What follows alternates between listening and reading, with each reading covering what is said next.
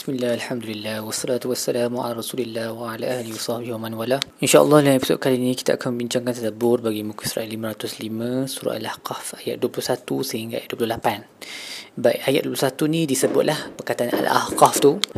Wazkur akha adin iz anzara qawmahu bil ahqaf Apabila saudara kepada Ad iaitu Nabi Hud lah memberi mereka uh, memberi amaran kepada kaumnya di sekitar Ahqaf. So Ahqaf nama tempat kaum Ad. Uh, waqad khalat an-nuzur min bayni yadayhi min khalfi dan sebelum dia dan selepasnya pun banyak dah rasul-rasul pemberi amaran uh, dengan mesej yang satu iaitu alla ta'budu illa Allah. Janganlah sembah selain daripada Allah. Ini akhafu alaikum azab yaumin azim. Aku risau bagi kamu azab hari yang dahsyat. Uh, dan ayat uh, ayat ni seperti ayat-ayat lain di mana Allah bercerita tentang kaum Ad, kaum Samud, uh, kaum Lut dan sebagainya. Uh, Allah introduce kaum uh, Nabi Hud kepada Nabi Hud sebagai saudara kepada kaum Ad. So of course uh, Nabi Hud memang sebahagian daripada kaumnya, so he's related by blood to them. Uh, tapi kiranya blood relationship and brotherhood in humanity ni dia tidak termusnah dengan uh, semata-mata kerana seseorang itu telah menjadi kafir.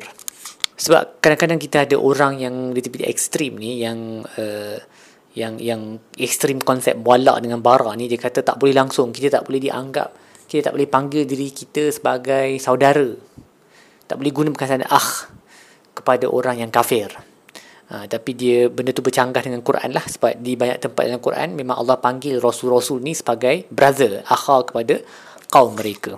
Then of course this doesn't mean that they have the same status. Tak bererti yang hubungan ni adalah uh, hubungan yang sama dengan saudara sesama Muslim, tak sama langsung. Tapi dia tidak menafikan hubungan kekeluargaan dan juga tidak menafikan brotherhood in humanity lah persaudaraan uh, manusia sejagat. Baik lepas tu kaumnya um, menjawab balik dengan jawapan yang sama. Adakah engkau uh, datang untuk memalingkan kami, kami daripada Tuhan-Tuhan yang banyak ni? Uh, datangkanlah apa yang kau duk sebut-sebut tu hukuman tu. So mereka beranilah untuk apa mencabar Allah SWT um, dan Nabi Hud berkata kerja aku hanyalah untuk menyampaikan. Bila azab tu akan turun hanya Allah sahaja yang tahu. Dan aku lihat kamu sebagai kaum yang jahil dan apabila mereka melihat uh, awan yang datang ke lembah-lembah mereka pun berkata haza aridun mumtiruna. Ini adalah awan yang akan menghujani kami.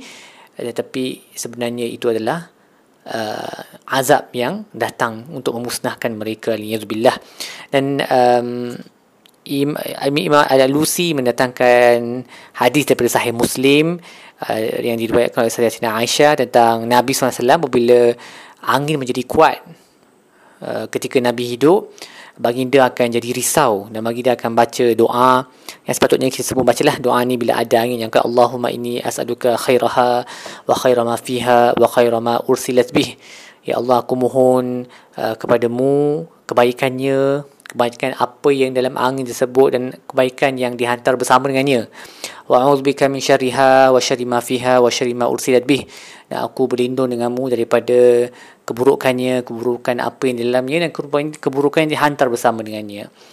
Uh, dan apabila um, uh, apa ada taufan, ada langit, ada guruh di langit, uh, di uh, di langit, Nabi SAW muka wajah Nabi akan berubah warna dia dan dia akan masuk keluar ke hulu ke hilir ke sana kemari apabila hujan turun barulah nabi akan lega.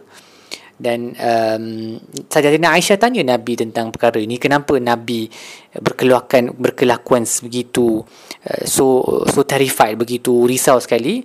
Jadi Nabi SAW jawab uh, aku tak tahu kemungkinan la, la adri la'allahu kama qala qaum adin hadha aridun mumtiruna.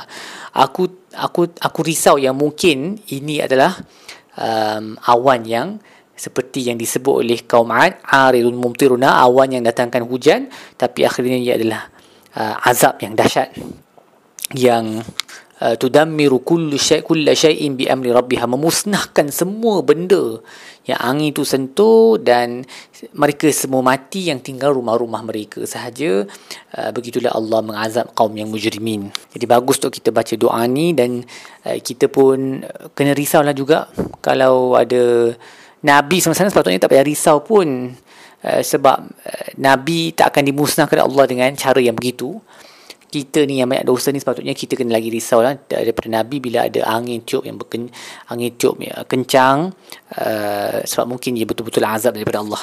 Dan kemudian Allah sebut uh, kepada kaum Quraisy bahawa um, kaum Ad ni telah diberikan oleh Allah kediaman, kekuatan di di bumi yang Allah tak bagi kat Quraisy pun. Jadi orang Quraisy ni lagi senang untuk Allah musnahkan mereka.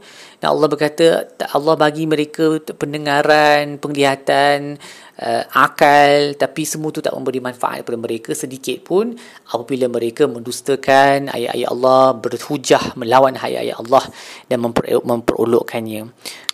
Dan Syekhul Islam Ibn Taymiyah mengingatkan kita bahawa ayat ni dan ayat-ayat yang serupa dengannya yang banyak kali dah kita tengok dalam Al-Quran dia mengingatkan kita bahawa ada pendengaran, ada penglihatan, ada akal ni dia tidak memberi manfaat kepada pemilik uh, pepanjang indera ni apabila dia um, melawan ayat-ayat Allah. Dan um, jelaslah bahawa akal sahaja yang mana uh, menjadi syarat untuk banyak ibadat kan. Akal ni is very important position dalam agama kita. Syarat uh, wajib banyak ibadat adalah kena berakal. Dia adalah sebab kepada berlakunya taklif kita dipertanggungjawabkan untuk melakukan ibadat. Akal sendiri tidak memberi apa-apa hasil. Um, as far as, as iman is concerned lah. Akal tak boleh mencapai iman yang bermanfaat uh, dan ma'rifah yang menyelamatkan uh, kita daripada azab Allah dia perlu kepada hidayah daripada Allah.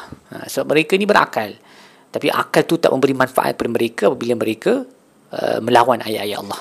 Nah Allah mengakhiri uh, muka surat ini dengan bertanya, uh, tidakkah Tuhan-Tuhan yang mereka sembah tu kononnya untuk mendekatkan diri kepada Allah. Kenapa Tuhan-Tuhan ini tidak membantu mereka ketika Allah memusnahkan mereka? Kerana itu semualah uh, itulah uh, reka apa? Um, invention. Semua ni adalah fabrication dusta yang mereka cipta sendiri yang of course akhirnya tidak akan memberi sebarang manfaat. Baik setakat itu saja tadabbur kita bagi muka surat ini. Insyaallah kita akan sambung episod-episod lain. Sallallahu alaihi wasallam Muhammad wa ala